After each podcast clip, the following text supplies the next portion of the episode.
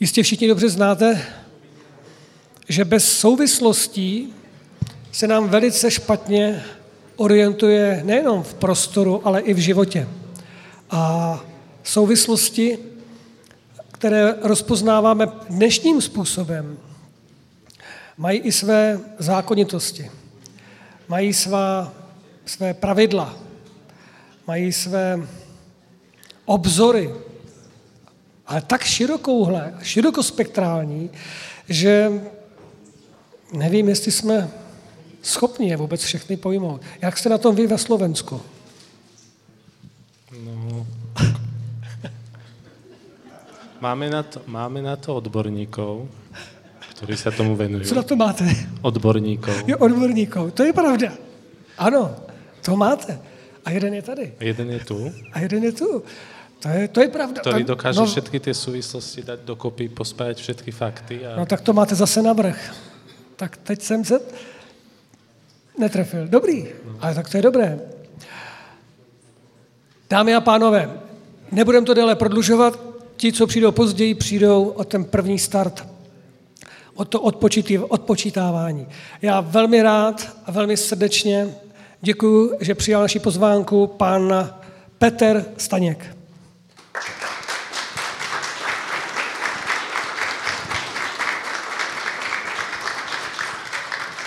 Než vám předám mikrofon, protože je mi jasné, že pak to bude jedna velká jízda. A vy jste člověk, který narodil se na Moravě, teď žijete na Slovensku, přednášíte v Čechách.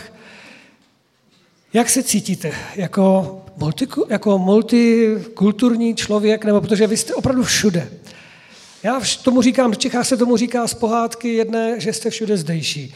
Připadáte si tak? Já řeknu, skutečně jsem všude zdejší. Já jsem z Brna, aby to bylo zřejmé, tedy jsem Moravák narozením, pak žijí na Slovensku, jsou Slovák, pak přednáším na českých univerzitách, čili jsem taky Čech. Abych neurazil, bylo mi vytčeno, že nespomínám moravské země a Slesko, takže je vzpomínám. A z tohoto hlediska skutečně eh, řekl bych, jsem pouze člověk, který se pokouší dát většině lidí informace k zamýšlení. Nemusíte souhlasit, nemusíte se na to vázat, zkuste pouze přemýšlet. Fyziologové by vám řekli, že přemýšlení bolí, protože při myšlení spalujete cukr a když cukr není v neurálních systémech, tak vás to bolí. Ale zkuste i naprotivá téhle zkušenosti přemýšlet. Ja ešte možno dodám, až e, je tu niekto taký, kto pána Stanka nepozná, tak je to ekonóm, e, pracuje na Slovenskej akadémii vied, bol poradcom mnohých známych politikov, okrem iného, a vo svojich prednáškach sa venuje hlavne ekonomii, nejaký dopad na spoločnosť. Hodne tam zaznieva pojem kríza. Strategiím. Strategie do budúcna a podobne, takže máme sa na čo tešiť. Takže Petr Staněk a v tuto chvíli předávám slovo. Dovolte, těžko přednášet v slovenštině nebo v češtině, mám takové malé dilema po slovensky nebo po česky, ale protože teď jsme se uzmuli na moravském a českém území, dovolím si přednášet i v češtině. První otázka. Známe situaci, ve které jsme? Znáte skutečně svět, ve kterém žijete teď? Ne v tom světě duchovní obrody příští, ale ve světě, který je teď, kolem vás.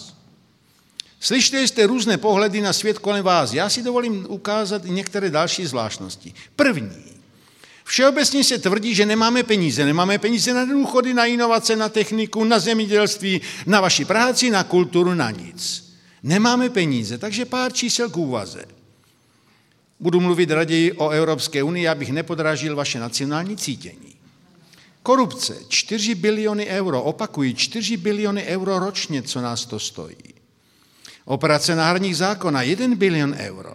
Neporušili jste zákon, pouze ta korporace jde po hraně. Někdo říká, že ta hrana je široká jak šestiprouda dálnice. Naštěstí nemáme šestiproude dálnice, ale máme taky podniky, které jdou po hraně. Třetí oblast. Transfer pricing. Systém, který používají transnacionální korporace, který znamená, že si vytvoříte pobočku, účtujete mezi nimi služby, či náhodou účtujete takovou vysokou cenu, že žádná zisku a daní podléhající suma nezůstane a vy si ty zisky transferujete do zahraničí. Evropské státy v téhle rozsahu za fiskální rok 2018 přicházejí o 4,5 bilionu euro. Další zvláštnost. Víte, že máme statistiku, statistiky mapují všechno možné. E, sice Churchill říkal, že věží pouze číslům, které sám upravil, my máme ovšem oficiální statistiky, máme taky Eurostat a ten kromě jiného jedno za tři roky zjišťuje straty podniků Evropské 27 z titulu vnitropodnikové kriminality. No a tyhle ty straty ročně činí přibližně 3 biliony euro. Takže se ptám, jaký je oficiální ukazatel ziskovosti evropských podniků? 3,5%, jak je oficiálně uváděno, a nikomu nechybí těch 3,5 bilionů euro? Teď jste slyšeli čísla. Co to ale znamená? Nemáte na penze? A jak to, že nemáte na penze? Kolik platí stát za vás, jako pojištěnce státu, za všechny ty důchodce, učitele, žáky, studenty a tak dále? Platí 100% povinné pojistné sumy? Nebo platí 90, 80, 70, 60, 50, 40% povinné sumy. A pak nejsou peníze. No ale říkáme, že přeci hlavní problém penzijní reformy je v tom, že se změnil poměr lidí v produktivním a poproduktivním věku. Jako kdybychom byli padlí na hlavu a divili se, proč paní Merklová je klidná, když Donald Trump mává celý. Proč je klidná?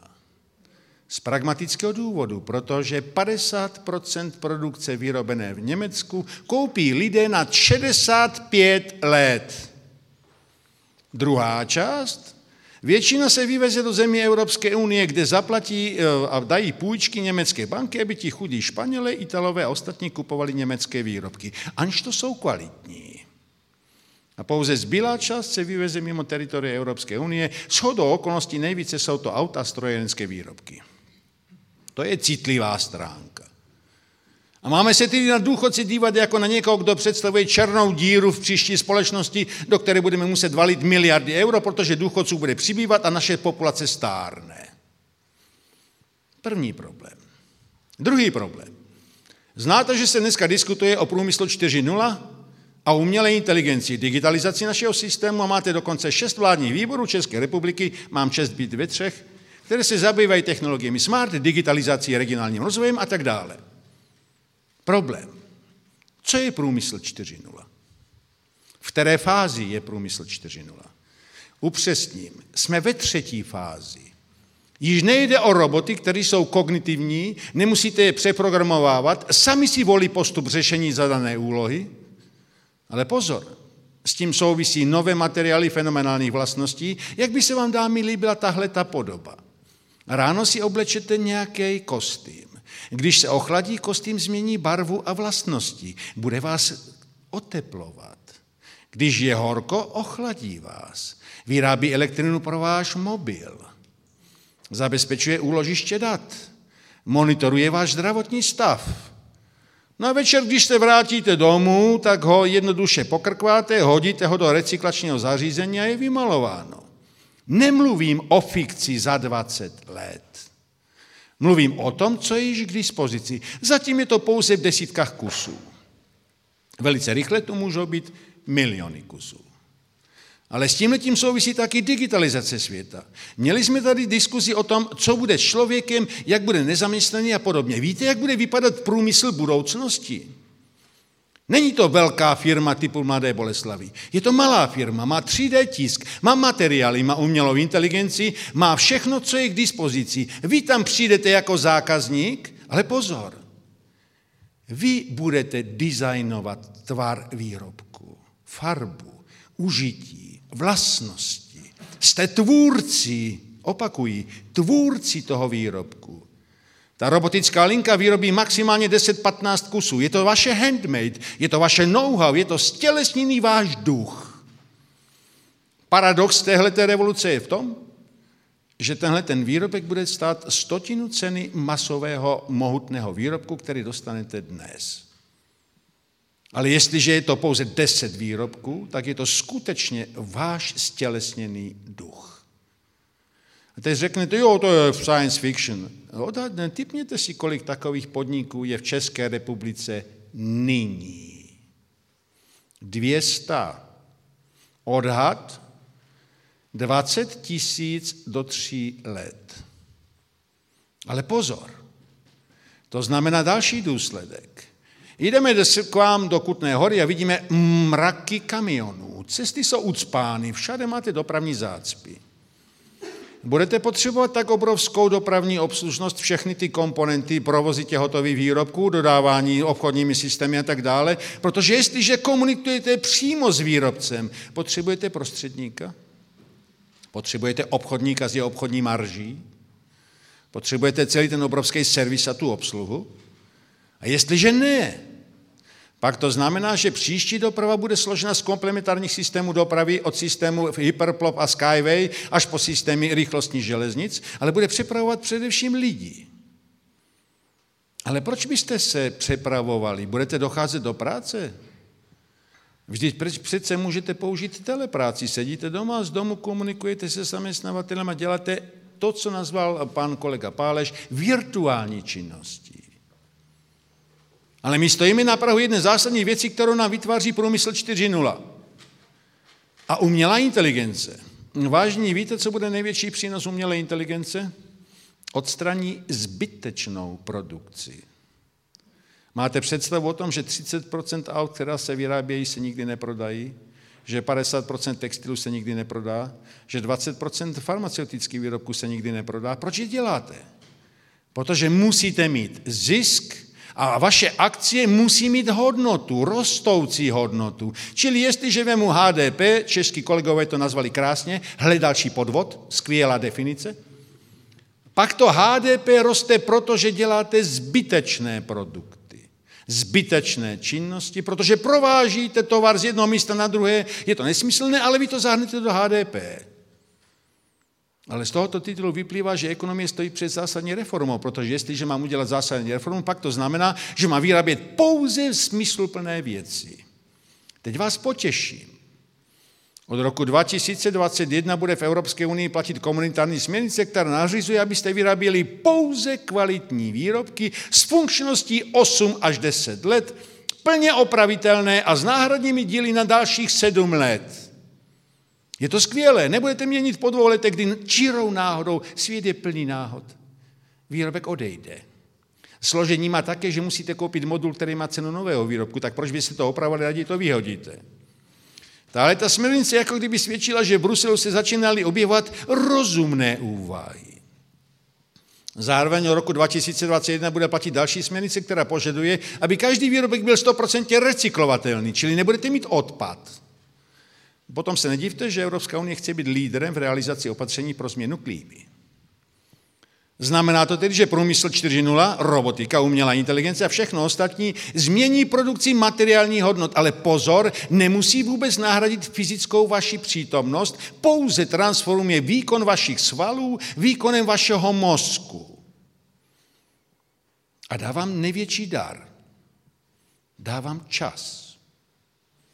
A teď si představte, díky medicíně dožijete 100 let. Nebudete bohužel ve vegetativním stavu, kdy vaši příbuzní pouze se ptají, napsali jste již testament nebo ještě ne. Fungujete, žijete. Příroda vás naprogramovala na 110 až 120 let zdravého života.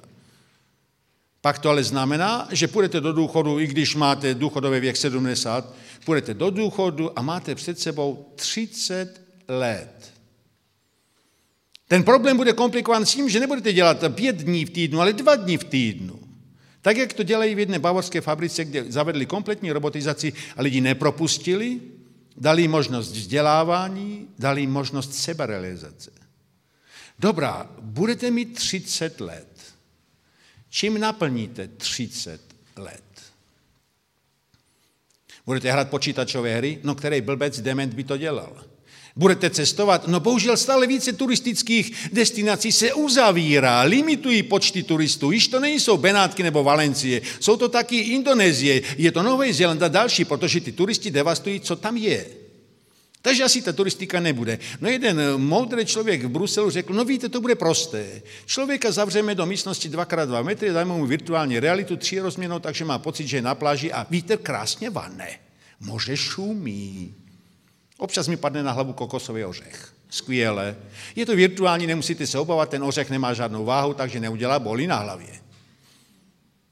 Tohle to vám vydrží 30 let? A přesně v duchu toho, co říkal pan Páleš přede mnou, máte přeci jednu fantastickou věc. Znáte sami sebe? Znáte, jak funguje váš organismus? Umíte si představit, jak funguje váš mozek a vaše neurální systémy? Umíte si představit, co je zlatá triáda? Mozek, trávicí trakt, imunitní systém. Eh, mluvili jsme o umělé inteligenci. Umělá inteligence posouvá signály ve své struktuře rychlosti 300 000 km za vteřinu. Váš mozek posouvá signály rychlosti 1400 metrů za vteřinu. Je tedy pomalší. Úložné kapacity informačních technologií ve vztahu k umělé inteligenci jsou prý neomezené. Drobná otázka na vás.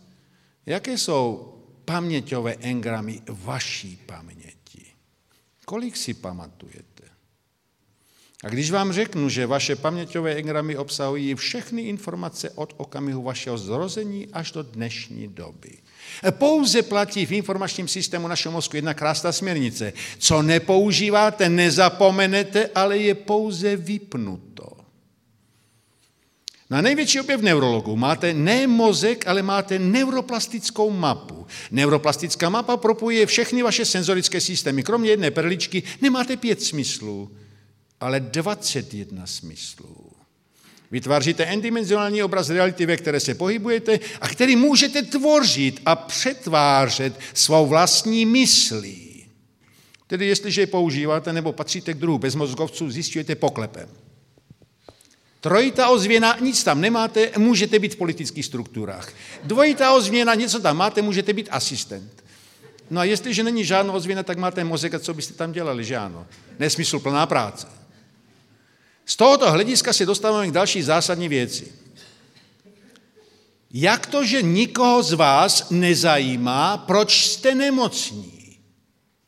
Já se neptám na řešení klinických příznaků. Já se neptám na symptomy. Já se ptám, co je příčinou vašich nemocí. A teď malá futurologická expanze. Německá koncepce platná od roku 2022. Pět bodů. Kvalitní agrární sektor, kvalitní potraviny, kvalitní zdravotnictví, kvalitní vzdělávání, kvalitní ekologická energetika. Proč pět bodů? Představte si, že váš organismus je takový všivák.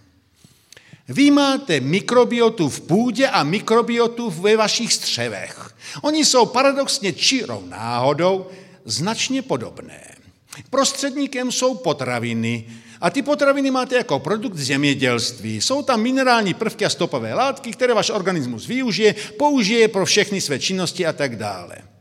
Ale protože jsme líní, a dovolím si oponovat panu Pálešovi, hlavním hybatelem inovací není myšlení, ale línost.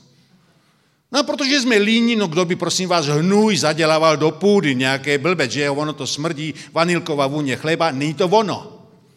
No tak použijí chemické látky. Prosté, rozpráším, rozmetačí, vybaveno. A čím více potřebují potravin, tím více chemie. Takže jo, v té půdě budou změněny struktury minerálních látek a na místo železa nebo zinku tam bude hliník. Bohužel váš organismus nepozná rozdíl. A na místo zinku váže hliník. Hliník mění ale vaši strukturu mitochondrií a genetických řetězců. Takže se vám objeví alergie, onkologické nemoci, kardiovaskulární choroby, Parkinson, Alzheimer a tak dále. A vy nevíte proč? Protože neřešíte proč. Řešíte pouze jak pak.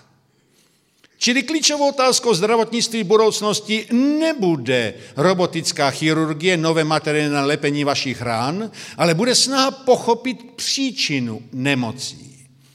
No a ekonomicky máte k tomu malý bonus. Odhalení příčiny nemocí znamená, že podporujete prevenční program a 10 euro prevenčního programu znamená ušetření tisíce euro klinických výdejů. A vy konečně fantasticky uděláte věc, kterou žasnou všichni ministři zdravotnictví. Současný objem prostředků stačí, je málo, nebo je moc. No a vy řeknete, prosím vás, uvedu slovenská data, abych vás nedráždil. 5 miliard. Jedna miliarda z toho se rozklade korupcí. 4 miliardy. 4 miliard miliarda jde na léky, z toho zhruba 600, miliard, 600 milionů je zbytečných. Zvyšný část jde na léčení. A jestliže byste použili prevenční programy, tak vám stačí zhruba 2,5 miliardy na kompletní zdravotní starostlivost. Samozřejmě, teď k tomu přistoupí další úvaha. Naše populace bude stárnout, budete stárnout v Čechách i na Slovensku. Staří lidé vyžadují obrovskou potřebu zdravotnické péče, vysoké zdravotní náklady a to bude hrůza. Někteří ministři říkají, no tak by byl skvělý nový emblém pro sociální pojišťovnu, Každý důchodce zemře úslužně ve věku dosáhnutí důchodového věku, aby nezatěžoval veřejné finance. Podpoříte pohřebnictví. Taky možné řešení. Ale neopomeňte na tu německou zkušenost s tím nákupem lidí na 65 let. A neopomeňte druhou zkušenost. Opět vážu na tu duchovní smysluplnou stránku.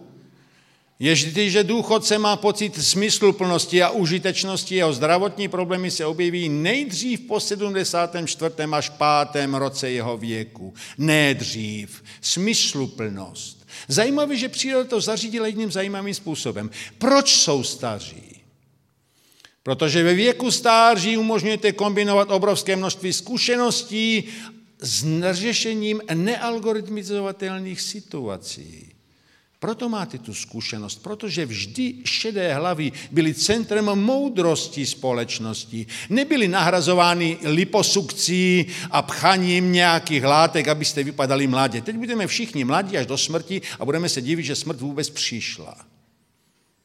Z tohoto hlediska si musíme položit další otázku. Je stárnutí populace přirozenou součástí koloběhu kolem nás? A co způsobuje stárnutí? A malinká biologická poukazatelná věc. Jak je možné, že jednotlivé orgány vašeho organismu stárnou odlišným tempem a některé části vašeho organismu nestárnou vůbec? Váš mozek, vašich 15 miliard neuronů nestárne. Stárnou glie, které opečovávají váš mozek, těch je 85 miliard. Váš srdeční sval nestárne, stárnou pouze buňky ostrosrdcovníků, které opečovávají váš srdeční sval. Jak to, že to nevíte? Přeci mozek a srdce jsou klíčové orgány vášho těla, není-liž pravda.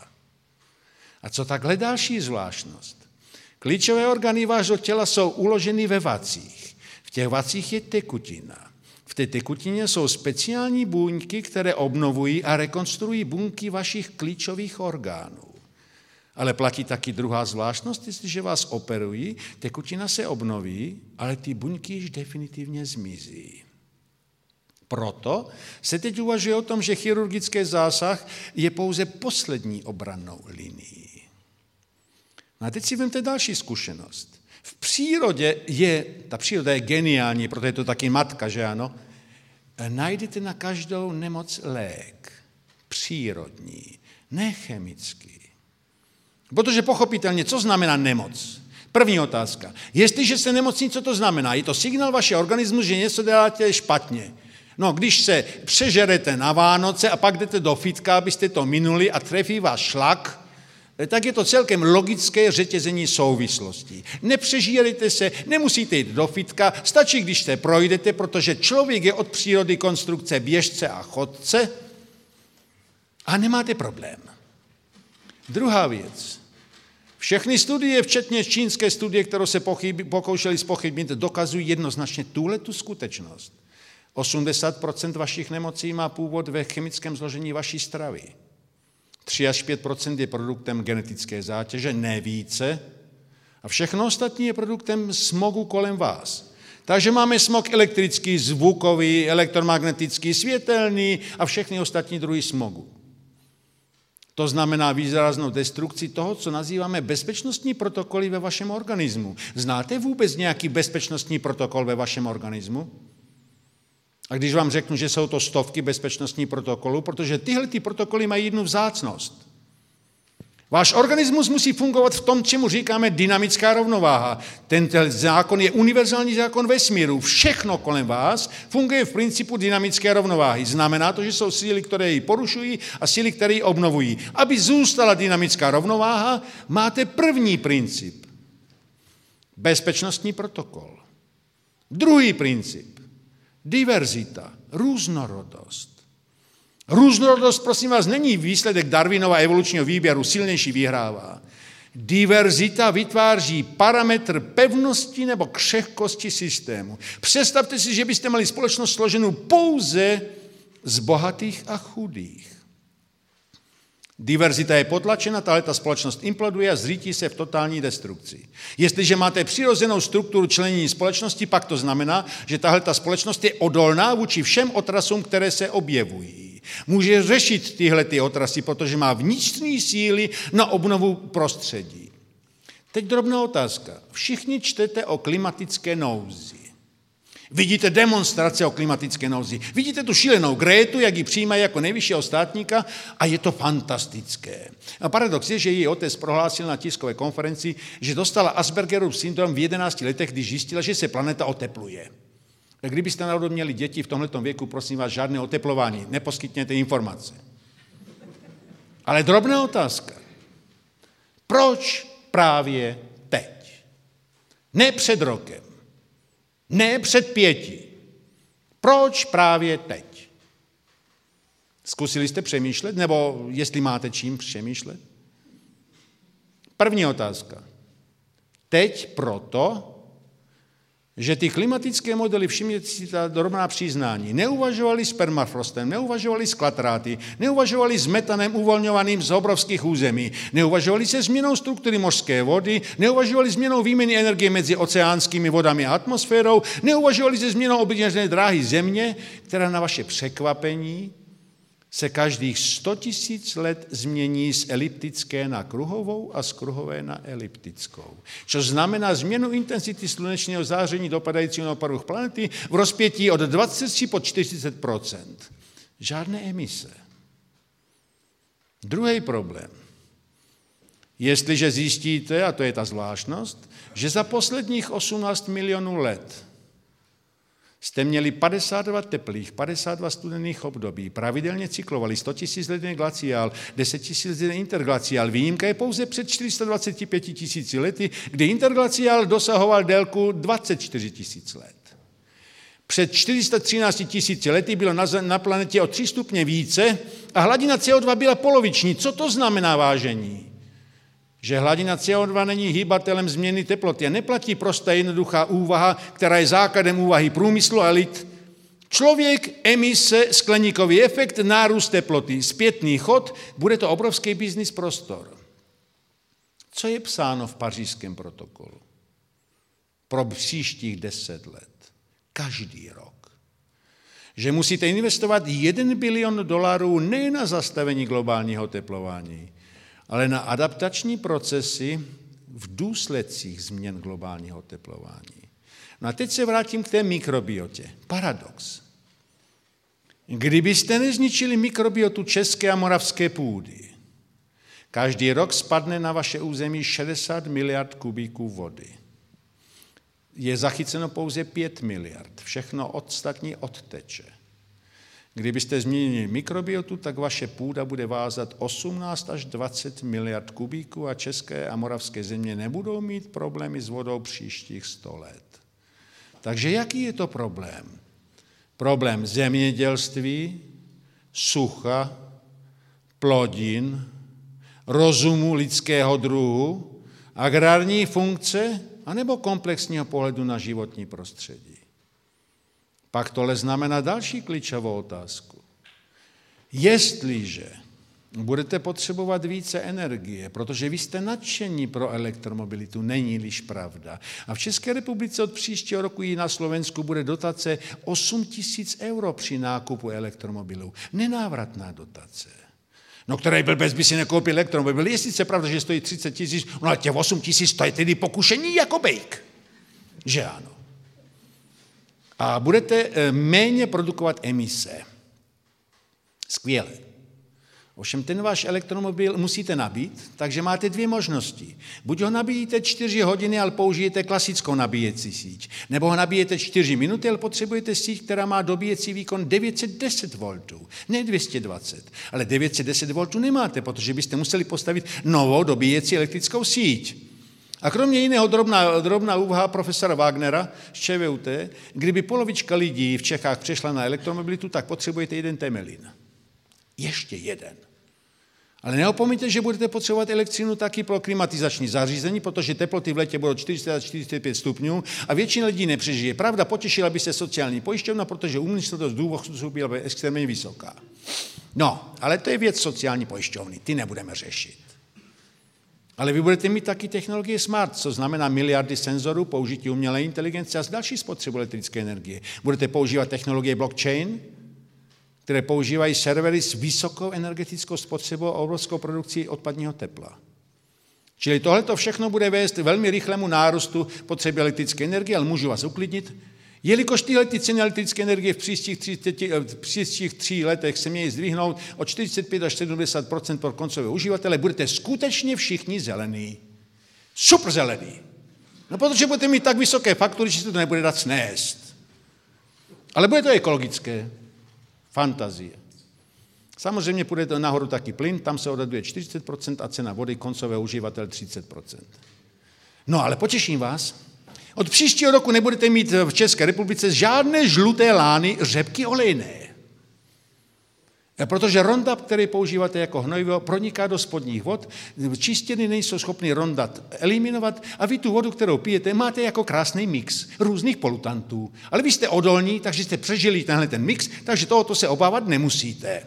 No ale bychom to vyřešili, měli bychom odstranit tu řepku olejnou, ale my to odstraníme ne kvůli Roundupu, ale protože tahle ta plodina zásadním způsobem snižuje schopnost půdy vázat vodu. A jelikož Česká republika je taky v tom materiálu Evropské unie o vysychání eh, v Evropské unii, kde máte, že by měla vyschnout středočeská nížina, že livka vás nezabezpečí, a že by měli taky zmiznout moravský úval a vyschnout, tak musíme řešit sucho. Slováci se netěší. Znížení průtoku Dunaje eh, po vyschnutí a zmiznutí alpských ledovců bude znamenat vyschnutí třetiny podunajské nížiny a vyschnutí východoslovenské nížiny. Takže vidíte, jsme bratrský i v tomto ohledu. Znáte to, že největší radost je to, když sousedovi zdechne koza. Není na tuhle to je pocit štěstí. No a teď jsme u další otázky. Jestliže tyhle ty přírodní změny se mění tak radikálním způsobem, co takhle agresivní druhy rostlin a živočichů pronikajících do našich území, dokonce v Čechách byl zaznamenán ten mimořádně nebezpečný e, červený rudej pavouk, je veliký asi takhle, a bohužel, když ho uvidíte, utíkejte. Jedno kousnutí zabezpečí vaši smrt do 20 minut. Proti jedné existuje. No a samozřejmě jsou tam taky další paradoxy. V Německu klesl počet hmyzu o 75%. Z 10 milionů párů škovránků zůstili pouze 1 milion. Dneska se v Německu objevili komáři, které přenášejí nilskou horečku. Dokonce již mají dva mrtvé. Protože ty komáři nemají nepřátele. Opět dynamická rovnováha, kterou jsme porušili. No ale vy budete mít roboty, budete mít umělou paměť, budete mít umělou inteligenci. Proč byste si to pamatovali? Budete mít externou paměť napojenou na vás. Úvahy uh, transhumanistů o tom, jak vám implantují čip a ten čip vám umožní, abyste otvírali dveře ne rukou, ale myšlenkou, je nesmírným posunutím lidské civilizace. No proč bych natahoval ruku, že ano? Už mi stačí dálkové ovládání, to pak transportují do tohoto mikročipu. Jenomže problém všech transhumanistů je v jedné drobnosti. Chcete upravovat systém, který neznáme. Drobná kontrolní otázka. Kolik procesů probíhá ve vašem těle v každé vteřině vašeho života souběžně? Zjednoduším to. Jeden milion. Umíte si představit, že ve vašich neurálních synapsích Probíhají toky informací, které jsou modulovány v sedmi dimenzích. Elektrická dimenze je pouze ta jedna z nich a je nejméně důležitá, protože máte ještě biochemickou, neurostimulační, vibrační, horizontální, vertikální a nemateriální složku. Když to angličané zjistili, vyděsilo je to. Informace proniká, ale nemůžete zjistit jak. Je to stejné jak u černé hmoty a energie. Víme, že je ve vesmíru, víme, že tvoří 80%, akorát nevíme, jak ji detekovat. No a co takhle skutečnost, že máte dva mozky? A vy máte opravdu dva mozky. Druhý koncentrát nervový buněk je kolem vašeho trávicího traktu. Je dokonce 1,5 krát větší než váš mozek. Jako kdyby někdo projektoval a předvídal, že váš mozek bude stejně nefunkční té v horní hlavě. Ti, kteří ho nemají, se alespoň nemůžou utonout, protože vždycky to bude nadnášet. Ti ostatní bohužel se můžou utopit, ale to je ta druhá stránka, neštěstí, že máte mozek. Ten druhý mozek je nesmírně důležitý. Protože on řídí všechny procesy autonomního typu ve vašem organismu. Držím to, tenhle ten mikrofon. Vůbec neuvažuji nad tím, že v současnosti koordinuju 200 svalů, které drží ten mikrofon. Já se hýbu, neuvažuji vůbec nad tím svou polohou v prostoru. Všechno to funguje automaticky. Umíte si představit takhle dokonalou inteligenci? Další zvláštnost. Na planetě máte přibližně 8 miliard lidí, tedy příslušníků ruského druhu Homo sapiens, já říkám homo debilicus. Z těch 8 miliard nenajdete dva stejné jedince. Co to znamená? Že různorodost je kriteriální funkcí přírody? Další věc. Vaše mikrobiota je tvořena na 21 bilion mikroorganismů v 1800 druzích, které se vzájemně kombinují, produkují látky zvané cytokiny a metabolity a tyhle ty látky se kombinují v rozsahu 450 tisíc možných kombinací. Vaše astroneurony přesně identifikují kteroukoliv z těchto kombinací. Opět máte pocit, že někdo, když mluví o umělé inteligenci, dokazuje parametry tohoto systému? A nebo je příroda nesmírně dokonalá, protože vás vytvořila. A teď absolutně souhlasím s pánem pán Lešem. Každý z vás je absolutně jedinečný. Shoda mikrobioty ve vašich střevech se týká pouze 15% Všechno ostatní má individuální architekturu.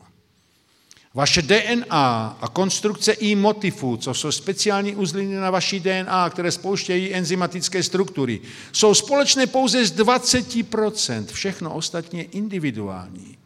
Proč ta příroda nadělila individuální skladbu každého z nás? Neznamená to, že vy jste jedinečný vesmír, nesmírně vzácný, ale musíte poznat, kým jste.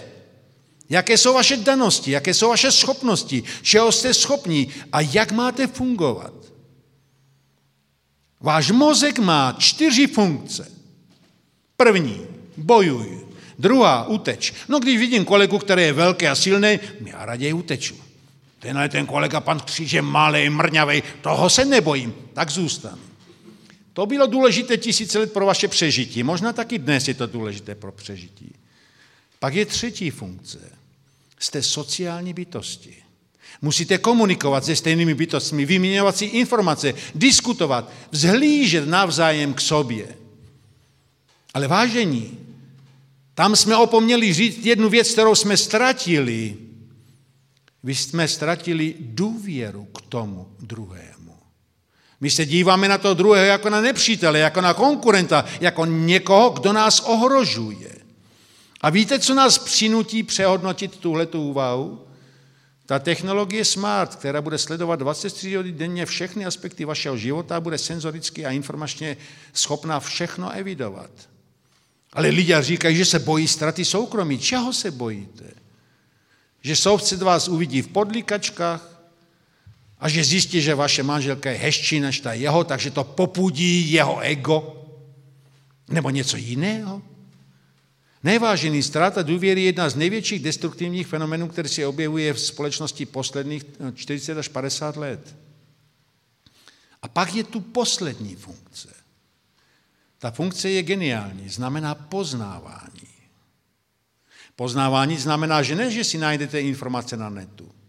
To je jednoduchá část ale jste schopni pochopit, jak funguje architektura souvislosti, protože pouze jestliže vložíte architekturu souvislosti, tuhletu informaci, pak se z té informace stane šem. Golem se hýbá.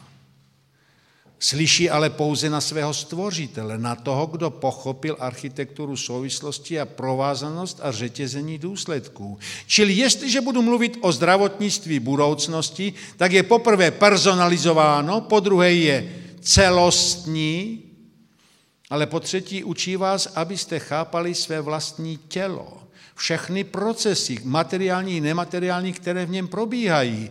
Ty, všechny ty důsledky, například analýz profesora Novotného z Prahy, který říká, že psychosomatické šoky jsou výrazným startérem všech onkologických nemocí. Jsou to dva hlavní šoky.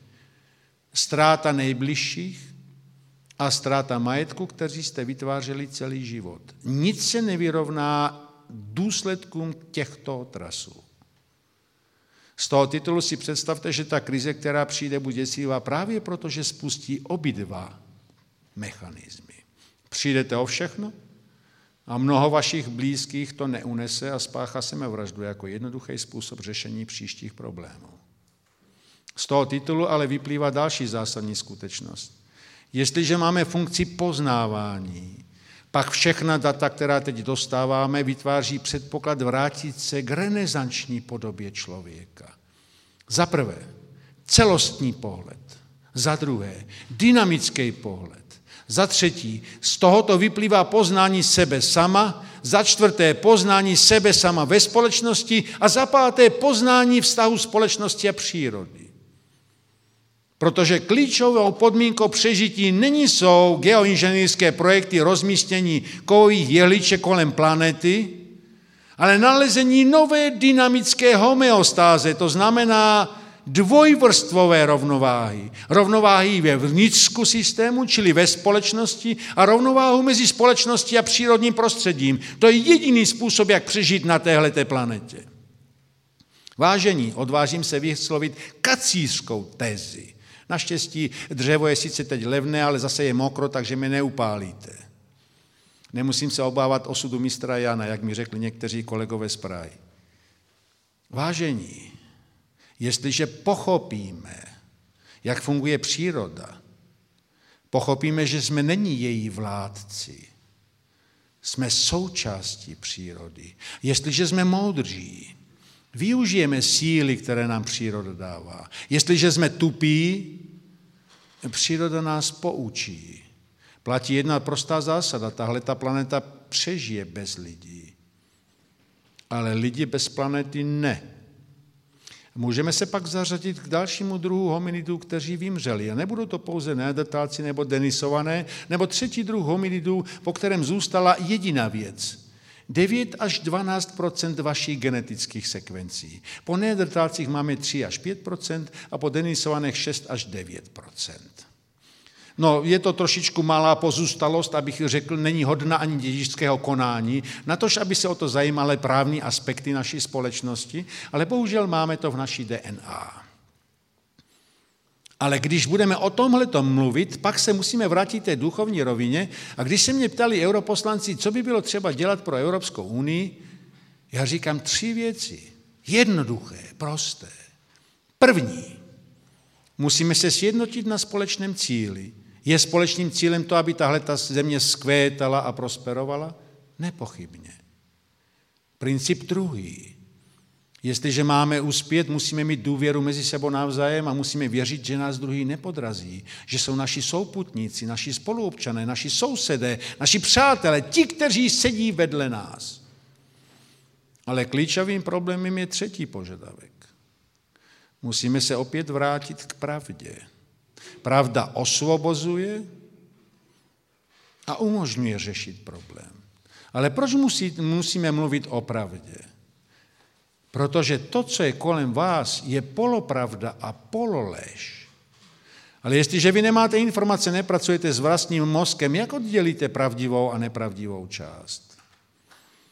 A budete se spolehat na Facebook, který oddělí fejky od normálních zpráv? No a tak se vám objeví najednou do budoucna tři možnosti. Možnost A. Japonská cesta k superinteligentní společnosti. Ano, je tam Hirotomi, ale taky je cesta japonská založena na tomhletom. Základní preambule. Musíme skončit s naháněním zisku za jakoukoliv cenu, protože povinností společnosti je vytvořit podmínky pro plnohodnotný život každého člena společenství. Konec citátu. Jestli máte pocit, že to je socialismus omyl, je to japonská strategická koncepce schvalovaná Shinzo Abem, startující v roce 2022. Německou koncepci jsem vám popsal. Americká koncepce, paradoxně americká koncepce je humánní společnosti. Znamená to, že dneska dáváte své informace nejniternější, dáváte na Facebook, na sociální sítě. Dáváte je zdarma. No jste blbí. V budoucnosti by Facebook nebo Google nebo Amazon měl platit za ty informace. Nebude to moc, řekněme 100 českých korun nebo 10 euro. Ale bude to mít další důsledek. Váš důchod nebude podle počtu odpracovaných let a podle mzdy, ale podle toho, jaký byl váš informační přínos pro tu společnost. Jestli jste byli ochlastat, tak váš informační přínos se blíží nule. Tak ať jdete s tím nulovým důchodem. Jestliže se na sobě pracovali, přemýšleli, vymýšleli, řešili a tak dále, pak váš informační přínos je obrovský a pak se nedivte, že ta společnost to ocení. Je to nelidské? Je to nehumánní? Ale abyste mohli přinést té společnosti něco, musíte vědět, jaké jsou vaše předpoklady. K čemu máte schopnosti? Handmade? Myslící? Kombinace? Něco jiného? K čemu? Jaké máte schopnosti? Nebo jste pouze odpovědní ve vztahu s důsledkům svých kroků? Protože tahle ta civilizace, kromě toho, že používá polopravdu a pololež, nechce přijmout jednu zásadní věc. Odpovědnost za důsledky svých činů. A proč byste byli odpovědní za to, že se někdo ožírá? Vždyť je to jeho práce, on si ničí zdraví. Ale bude vás to zajímat, jestliže budete léčit jeho nemoci a jeho cirhózu z vami zaplacených prostředků na zdravotnictví?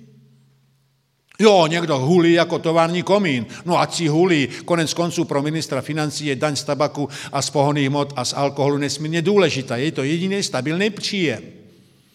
Tak ať hulí. Ale pak se ho, prosím vás, nepokoušejte zachránit, až bude mít karcinom plic. A nebude to financováno z vašich peněz. Odpovědnost. Jestliže teď mají méně dětí v Číně, ano, souvisí to s politikou Maova eh, jednoho dítěte. Ale víte, co je problém Číny dnes? Že mají 460 milionů lidí, kteří vstupují do důchodového věku, již neplatí konfuciánský princip, podle kterého se děti musí postarat o své rodiče a tihle lidé nemají penzijní pojištění. Protože to se týká pouze 30% čínské populace žijící ve městech. Všichni ostatní nemají ani zdravotní, ani penzijné pojištění. A tam máte důvod, proč mohli generovat tak obrovským tempem ekonomický růst protože žádné pojištění neplatili. No a víte, že platí krásná formulace, když se chcete dámy podívat, jaká bude farba příští rok, podívejte se na barvu čínských řek. Protože nečistíme. Proč bychom se s tím zdržovali? Je to drahé. No a konec konců alespoň modný návrhaži vědí, že to bude zelená, jemně brčálová. Skvěle.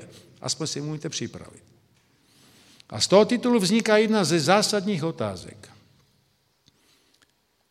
Proč se bojíte umělé inteligence? Poprvé žádnou nemáte, protože my nevíme, jak, jak funguje lidské vědomí. Neumíme si představit, jak funguje tvorba abstraktní reality kolem vás. Jak mozek vytváří neustále všechno to, co nazýváme abstraktní tvorba. To nevíme. Ale víme tři zásadní věci. Prosím, pamatujte. V noci nespíte proto, aby toxíny byly odstraněny pomocí mozkovo-míšního moku z vašeho mozku, ale protože během dne vaše neurální synapse tloustnou díky toku informací a v noci tyhle ty neurony dělají selekci informací. Ráno se vzbudíte a ty toky jsou opět chudé. Druhý parametr. Klíčovým parametrem pro vás a vaše neurální systémy je totiž třídění informací. Třídění informací znamená, že tahle ta informace je vitální, tahle ta je podstatná, tahle ta je nepodstatná, tuhle tu ukládám nebo resetuji. Jak probíhá třídění informací? Na základě logicko-emoční struktury, dneska již nikdo nepochybuje o emoční inteligenci. Ale vážení, teď přijde to, ten paradox přímo vázaný na pana Páleše. Emoční struktura je tvořena morálkou a etickými principy společnosti. Znamená to, že jestliže morálku, etické principy společnost vytyčí jako klíčové, všechny tyhle ty emocionální struktury budou fungovat v tomhletom módu. A nebude fungovat jediný cíl dnešní společnosti a to je zisk za jakoukoliv cenu. Peníze, prachy, prášky, mergle, prašule, všechno v ostatní. Nikdo se vás neptá, jak jste morálně etický člověk, ale zeptám se, a kolik máte úspor? A kolik máte v bukse? A máte dost?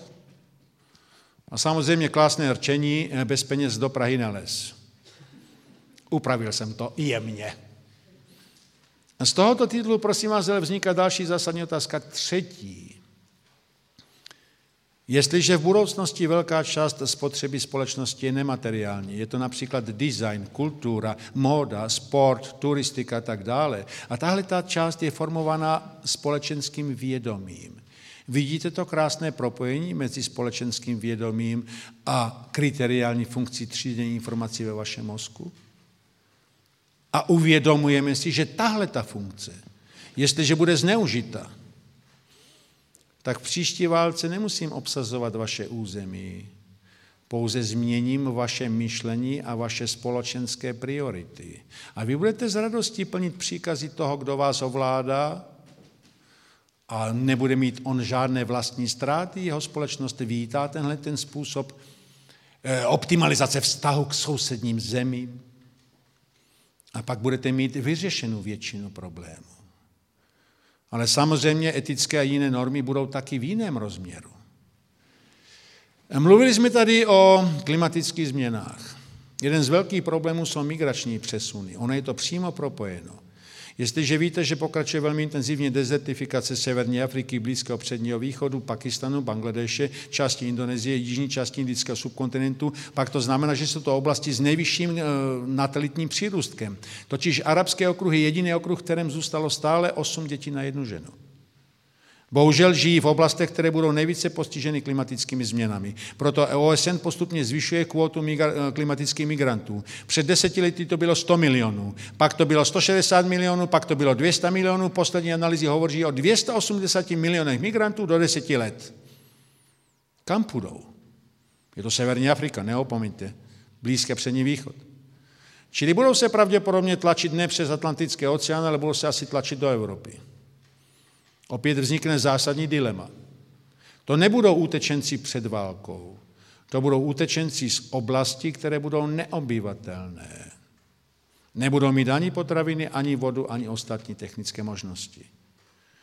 Budeme empatičtí, ale jestliže to bude 260 milionů, tak prosím připomínám, že Evropská unie má teď 518 milionů. Bude s nás národnostní menšina? Jak změníte etické principy společnosti budoucnosti? No ale máte před sebou jednu krásnou věc. Když jsem s kolegou profesorem přednášel na konferenci o vodě, tak jsme se zhodli v jednom krásném obrazu. Izrael. Kapenkové zavlažování. Kapenkové zavlažování, které v první fázi řídí dodatek eh, vody přímo k rostlinám, k jejich kořeňovému systému. Díky rozvinutí systému GPS můžu sadit do rostliny úplně geniálně, tak, abych ji mohl díky umělé inteligenci ošetřovat. Ale pozor, přišla druhá fáze. Do vody, kterou dávám k potravinám, kterou dávám k rostlinám, dávám taky chemické podporné látky. Nerozprašuji je po povrchu, dám je s vodou. Třetí for. Oni to byli přinuceni, ale po, můžete zalévat rostliny i jemně slanou vodou. Rozdržděnou morskou vodu například. Výsledek. Spotřebujete o 70 až 90% vody méně, zvýšíte produkci o 70 až 80% a potřebujete o 40% méně obdělávaných ploch. Proč to uvádím? Víte, že Česká republika každý rok ztratí 30 milionů tun z praše. Jsou oblasti na Jižní Moravě, které jsou zbaveny z praše, takže zůstala pouze jalová půda. Problémem již není sucho, ale ta jalová půda.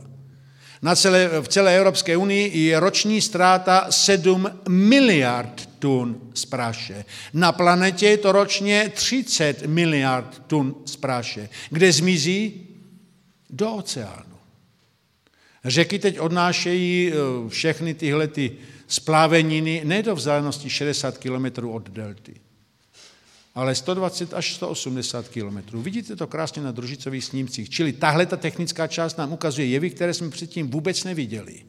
Neviděli jsme, jak rychle postupuje dezertifikace nebo jakým způsobem pokračuje změna barvy mořské vody, která znamená, že se změní struktura pH, voda se stává kyselou, bělí se korály, ale hlavně odchází fitoplankton, který je producentem kyslíku. Neopomeňte, prosím, hlavním producentem kyslíku na této planetě není amazonský prales, ale oceán. 50% Druhá věc je, čím je zvláštní amazonský prales, když mluvíme o pravdě.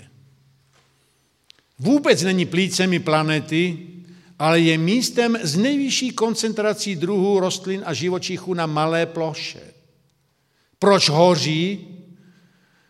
Protože posledních 20 let klesla hladina spodní vody o 9 až 13 metrů. Všechno vysychá. Drobná poznámka. Jak vypadalo amazonské území před 6 tisíc lety? Žádný prales tam nebyl, byly tam civilizace, které se živily tím, že zavlažovaly pole. 6 tisíc let. Žádné stovky tisíc let na adaptační procesy.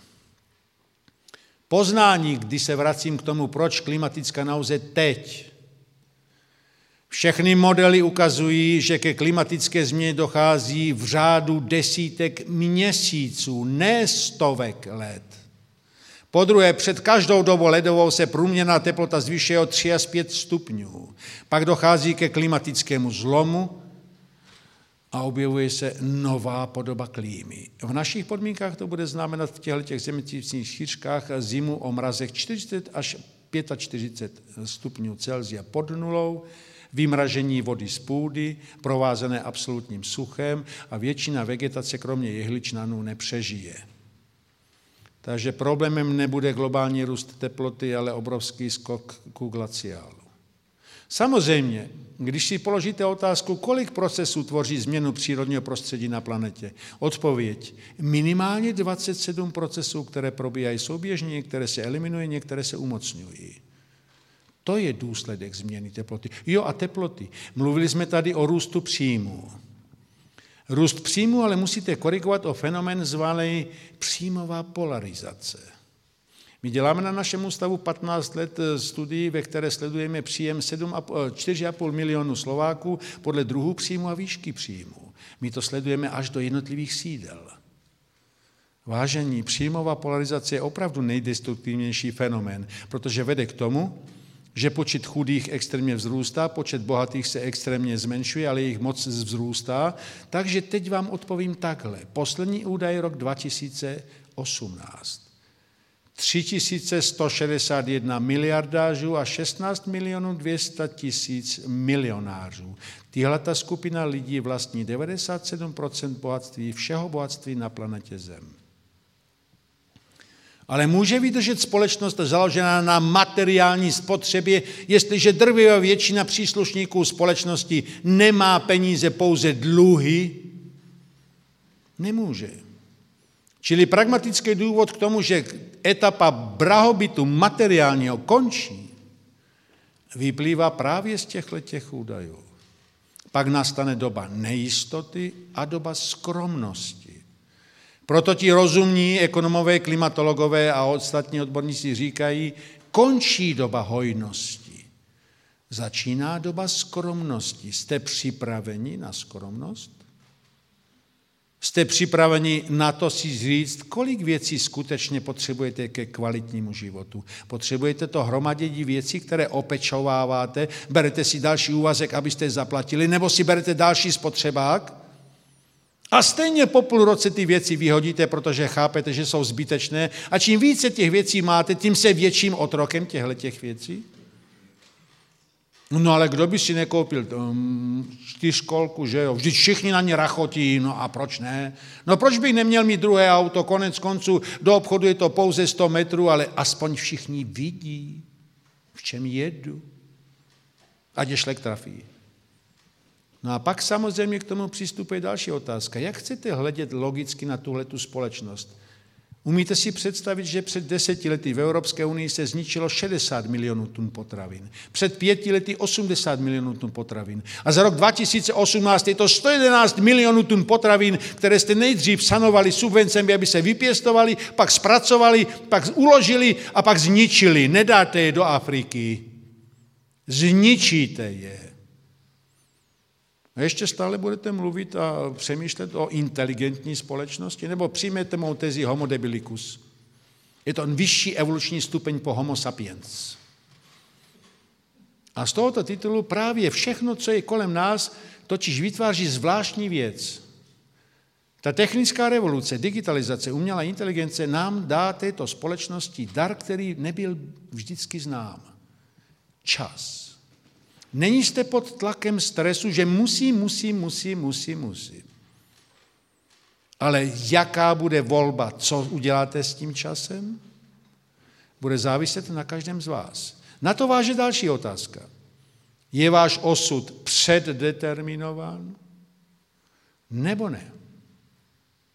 Znám lidi, kteří byli v Indii, navštívili kroniky palmových listů a dostali odpověď na to, co je potkalo v minulosti a co je potkalo v budoucnosti. Prognoza vypadala tak, že ta budoucnost je předdeterminována. Dokonce Německá akademie věd koupila jednu kroniku palmových listů, studovali to a našli tam obraz budoucnosti o Evropě, Evropské unii, o Německu, o Berlíně. Mělo by to být jasné, pak proč se snažíme a proč bychom měli na sobě pracovat, jestli je všechno předdeterminováno. A já jako starý rebel, kacíř a provokatér jsem přišel s jinou koncepcí. Váš osud je kniha. Pořadí stránek je určeno, ale stránky jsou bílé. Co na ně napíšete, je vaše volba, vaše rozhodnutí. A jestliže tam nakreslíte nějaký mm, nevhodný obrázek, tak prosím, je to odraz vás. Jestli tam napíšete moudrost, která přetrvá vaši smrt. Je to na vás. A víte, že platí stará filozofická zásada. Nejste mrtví tehdy, když zemřete, ale až na vás zapomenou ti, kteří vás znali. Není tohle to nejlepší způsob trvalého přežití? Protože tak, jak se na Platona odvolávají dnes, a jsou to tisíce let, není to vlastně vyjádření obrovské úcty k tomu Platonovi? Jo, drobná otázka, když mluvíme o smrti. Když jste mrtví, když přestane být srdce a nastoupí klinická smrt, jednáme celá 8 minuty, nebo když takzvaně umrtví procesy ve vašem organismu 4,5 minuty, biologická smrt, ale proč potom všechny vyděsily výzkumy, které dokazují, že ještě 8 až 10 hodin po vaší smrti neurální systém funguje v plném rozsahu, přešel na kyslíko-hibernační mechanismus, funguje dál a snímá a vnímá všechno kolem vás. Takže když vás rozebírám po pěti minutách na náhradní díly, ten váš mozek to všechno eviduje. Není to náhodou krásná ukážka bezpečnostního protokolu přírody před tím, kterou cestou nemáme jít? Máme nad sebou přemýšlet, proč jsme nemocní a proč jsme dospěli do toho stavu, pak nepotřebujete náhradní orgány. A pak to znamená, že vlastním poznáním řeším nefunkčnost některých systémů ve vlastním těle. To je ta možnost volby, možnost změny, možnost pochopení jednoty duchovní a materiální stránky vašeho organismu. Protože základem toho všeho je informace. Ale co je informace vážení? Číslo, jednodimenzionální fakt, algoritmus, větvitelný program, který se propojuje s jinými programy, něco, co vložíte do architektury souvislosti a skutečně ten golem se hýbe, to je informace. A jak vy nakládáte s informacemi, které máte, které vy generujete a produkujete? Vážíte si cenu těchto informací? Požadujete, aby byly hodnoceny společnosti jako přínos?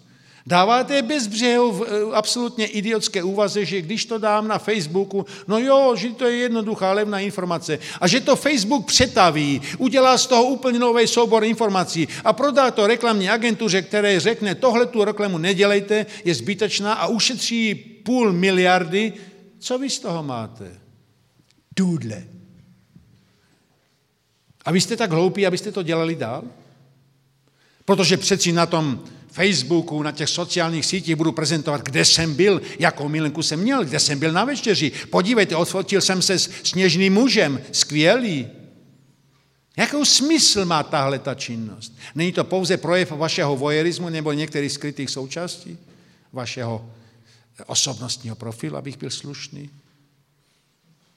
No a teď si představte, že se předpokládá, že skutečně jedna z koncepcí budoucnosti, dnes máte partokracii. Politické strany, které vládnou tomuto státu, samozřejmě každý politik říká, že bojuje a v potu tváře dře ve vaše úspěšné žití. Stačí, kdybyste přijali jednu zásadu, že každý politik ručí vlastním majetkem za všechny škody, které způsobí po dobu výkonu funkce a majetek nemůže převést na rodinu. Budete mít problém najít jednoho jediného politika. Ani to nemusí být čapí hnízdo. A najednou si položíte otázku, proč? A kdo nahradí partokracii? Existuje krásná prognoza, která vypadá bohužel velmi reálně. Partokracii nahradí technokracie. Ti čtyři internetové giganty, které dnes ovládají veřejné mínění, mají hodnotu 5 bilionů dolarů, mají zhruba 300 eh, miliard volného kapitálu, z kterého zaplatí politiky všechny ostatní. A vznikne něco, co si dovolím futurologicky nazvat nová kompaktáta. Víte, že Brusel teď chce regulovat činnost Facebooku, Amazonu, eh, Microsoftu.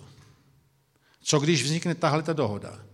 Vy nás nebudete regulovat a my vás budeme podporovat. Velmi jednoduchá úvaha. A jelikož bude ten Facebook formovat veřejné mínění, bude formovat to, jaká má být spotřeba, na co má být zaměřena, jakým způsobem máte jednat v složitých situacích. A díky algoritmům umělé inteligence dneska dokážu na základě platební karty, kterou používáte, určit váš psychologický profil vážení. To není science fiction, to je teď. Přidejte k tomu sociální bonus Číny, který znamená, že odpovíte na 27 otázek, například byly vaše děti trestány, podporujete kroky čínské vlády, souhlasíte s tím, aby podpora čínských podniků byla financována ze státních suverénních fondů a tak dále. Propojím to s biometrickým sledováním každého vašeho občana po městě. A poslední perlička. Program vytvořil Google a předpokládá se, že po roce 2022 se zavede v Evropské unii. Jak se vám to bude líbit? Má to jeden for. Pokus. Lidé z Google přišli na velení policie v Pekingu, přinesli pouze fotografii člověka. Test zněl, jak dlouho potrvá, než tohoto člověka zatkne čínská policie. Velký Peking, 18 milionů obyvatel. Typněte si. Nemáte typ? Dobrá. Sedm a půl minuty. Jak budete žít v takhle kontrolované společnosti? Není jste od ní tak vzdálení. Zkuste se zamyslet nad technologiemi smart, které budou v příštích třech letech nasazeny ve všech cídlech České republiky nad tisíc obyvatel. Jo, budu monitorovat pohyb Budu monitorovat pohyb aut, pohyb lidí, volná parkovací místa, úniky vody, úniky plynu, rozsah emisí, rozsah mikrometrických částic, zvýšení teplotních efektů. Můžu vás varovat před rizikem tajfunu nebo nějaké atmosférické hrozby. Je to skvělé. Jediná oplátka? Nebudete protestovat proti kontrole 24 hodin denně. Všech aspektů vašeho života. No ale my jsme líní, tak proč bychom to nedali, že ano? No samozřejmě bude to pak krásné, protože například magistrát Prahy zaplatil 18 milionů českých korun za to, aby jedna agentura čtyři měsíce sledovala, které stanice metra jsou nejvíce zatíženy. Pak dala O2 ponuku, že to udělá za týden na základě informací mobilních telefonů. Výsledek byl stejný, ale trvalo to pouze týden a stálo to milion 600 tisíc. Uvědomte si prosím, že probíhá další proces.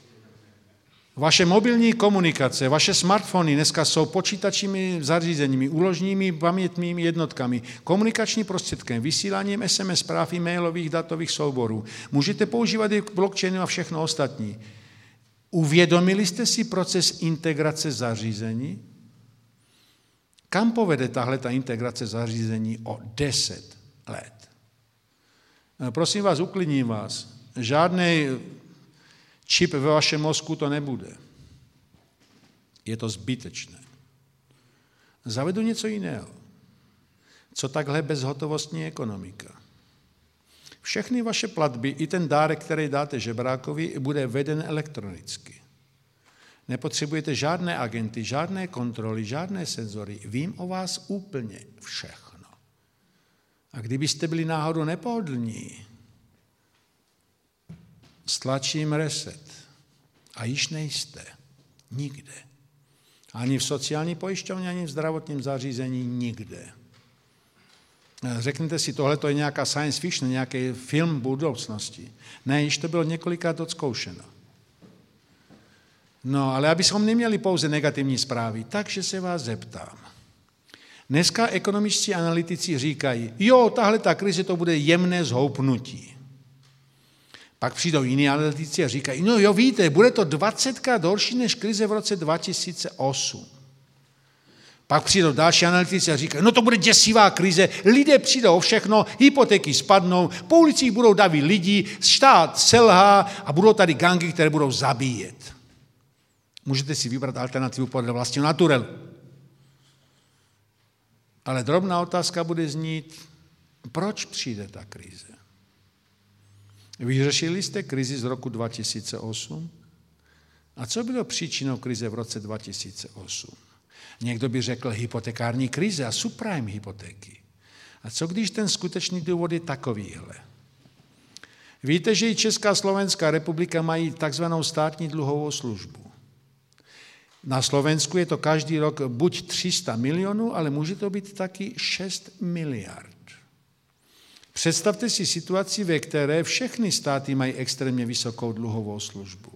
A ti, kteří vlastní ty miliardy, ty miliardy klidně půjčí za rizikovou přirážku. Němci jsou solventní, nízká. Holanděné solventní, nízká. Španělé to jsou takový tajtrlici, vysoká. Italové, no ty jenom žuvaní, vysoká. Česká republika je dobrá, zlepšila rating. Super, tak dáme malou. Slováci jsou taky dobří, dáme malou. Ale tam ty Bulharži a Rumuni, no to je prosím vás jednoduchá šlamperaj, tím dáme velkou. Co se stane pak? A proč to uvádím? Protože všichni tihleti lidé, ti rozumní, mají spočítané, kdy budou vrcholy dalších dluhových služeb. 20, 23, 28. Můžete třikrát hádat, ve kterém roce to propukne. No ale vy řeknete, nemáme se čeho obávat, protože platí směrnice Evropské unie o ochraně vašich vkladů do výšky 100 000 euro. E, druhá poznámka pod čarou. Prostředky budou vyplaceny pouze do výše fondu na ochranu vkladů. Fond na ochranu vkladu ovšem nemá dost prostředků, protože jsme banky zbavili povinnosti platit do toho fondu, aby řešili krizi. Takže z těch 100 tisíc euro byste v českých podmínkách dostali 551 euro v sedmi ločných splátkách. Je to ovšem zákonně upraveno. Ovšem, co vám říká zákon Bail-in, schválený minulý rok v listopadu. Protestovala jedně Česká národní banka znamená, že stát může v systémové krizi finančního sektoru skonfiskovat všechny vaše úspory bez možnosti, abyste zažalovali stát nebo banku. Jestli to někomu připomíná měnovou reformu z roku 54, podobnost je čistě náhodná. Vidíte, že vážení musíte studovat nejvýznamnější fenomen současnosti, zvaný náhoda. Všechno kolem vás je pouze náhoda ale vidím, že taky ten čas Ježíš Maria pokročil, vy mě nezastavíte, já jsem jak blbej Niagarský vodopád, furt se nezastavím, takže tři poslední message mé přednášky. První. Vždy přemýšlejte v souvislostech. Neberte tu informaci jako jedno jediné číslo. Ona nikdy nemá takovou cenu. Je vždy o souvislostech. Druhá. Vždy myslete. Nedělejte hloupá, rychlá rozhodnutí. Vždy přemýšlejte. A třetí. Přeji vám nejenom sluníčko ve vašich duších, ale ať ta srážka z blbci se vzdálí minimálně na 30 kilometrů. Kilometráž můžete zvětšovat podle libovůle. Děkuji za pozornost a přeji dobrou chuť. Díky.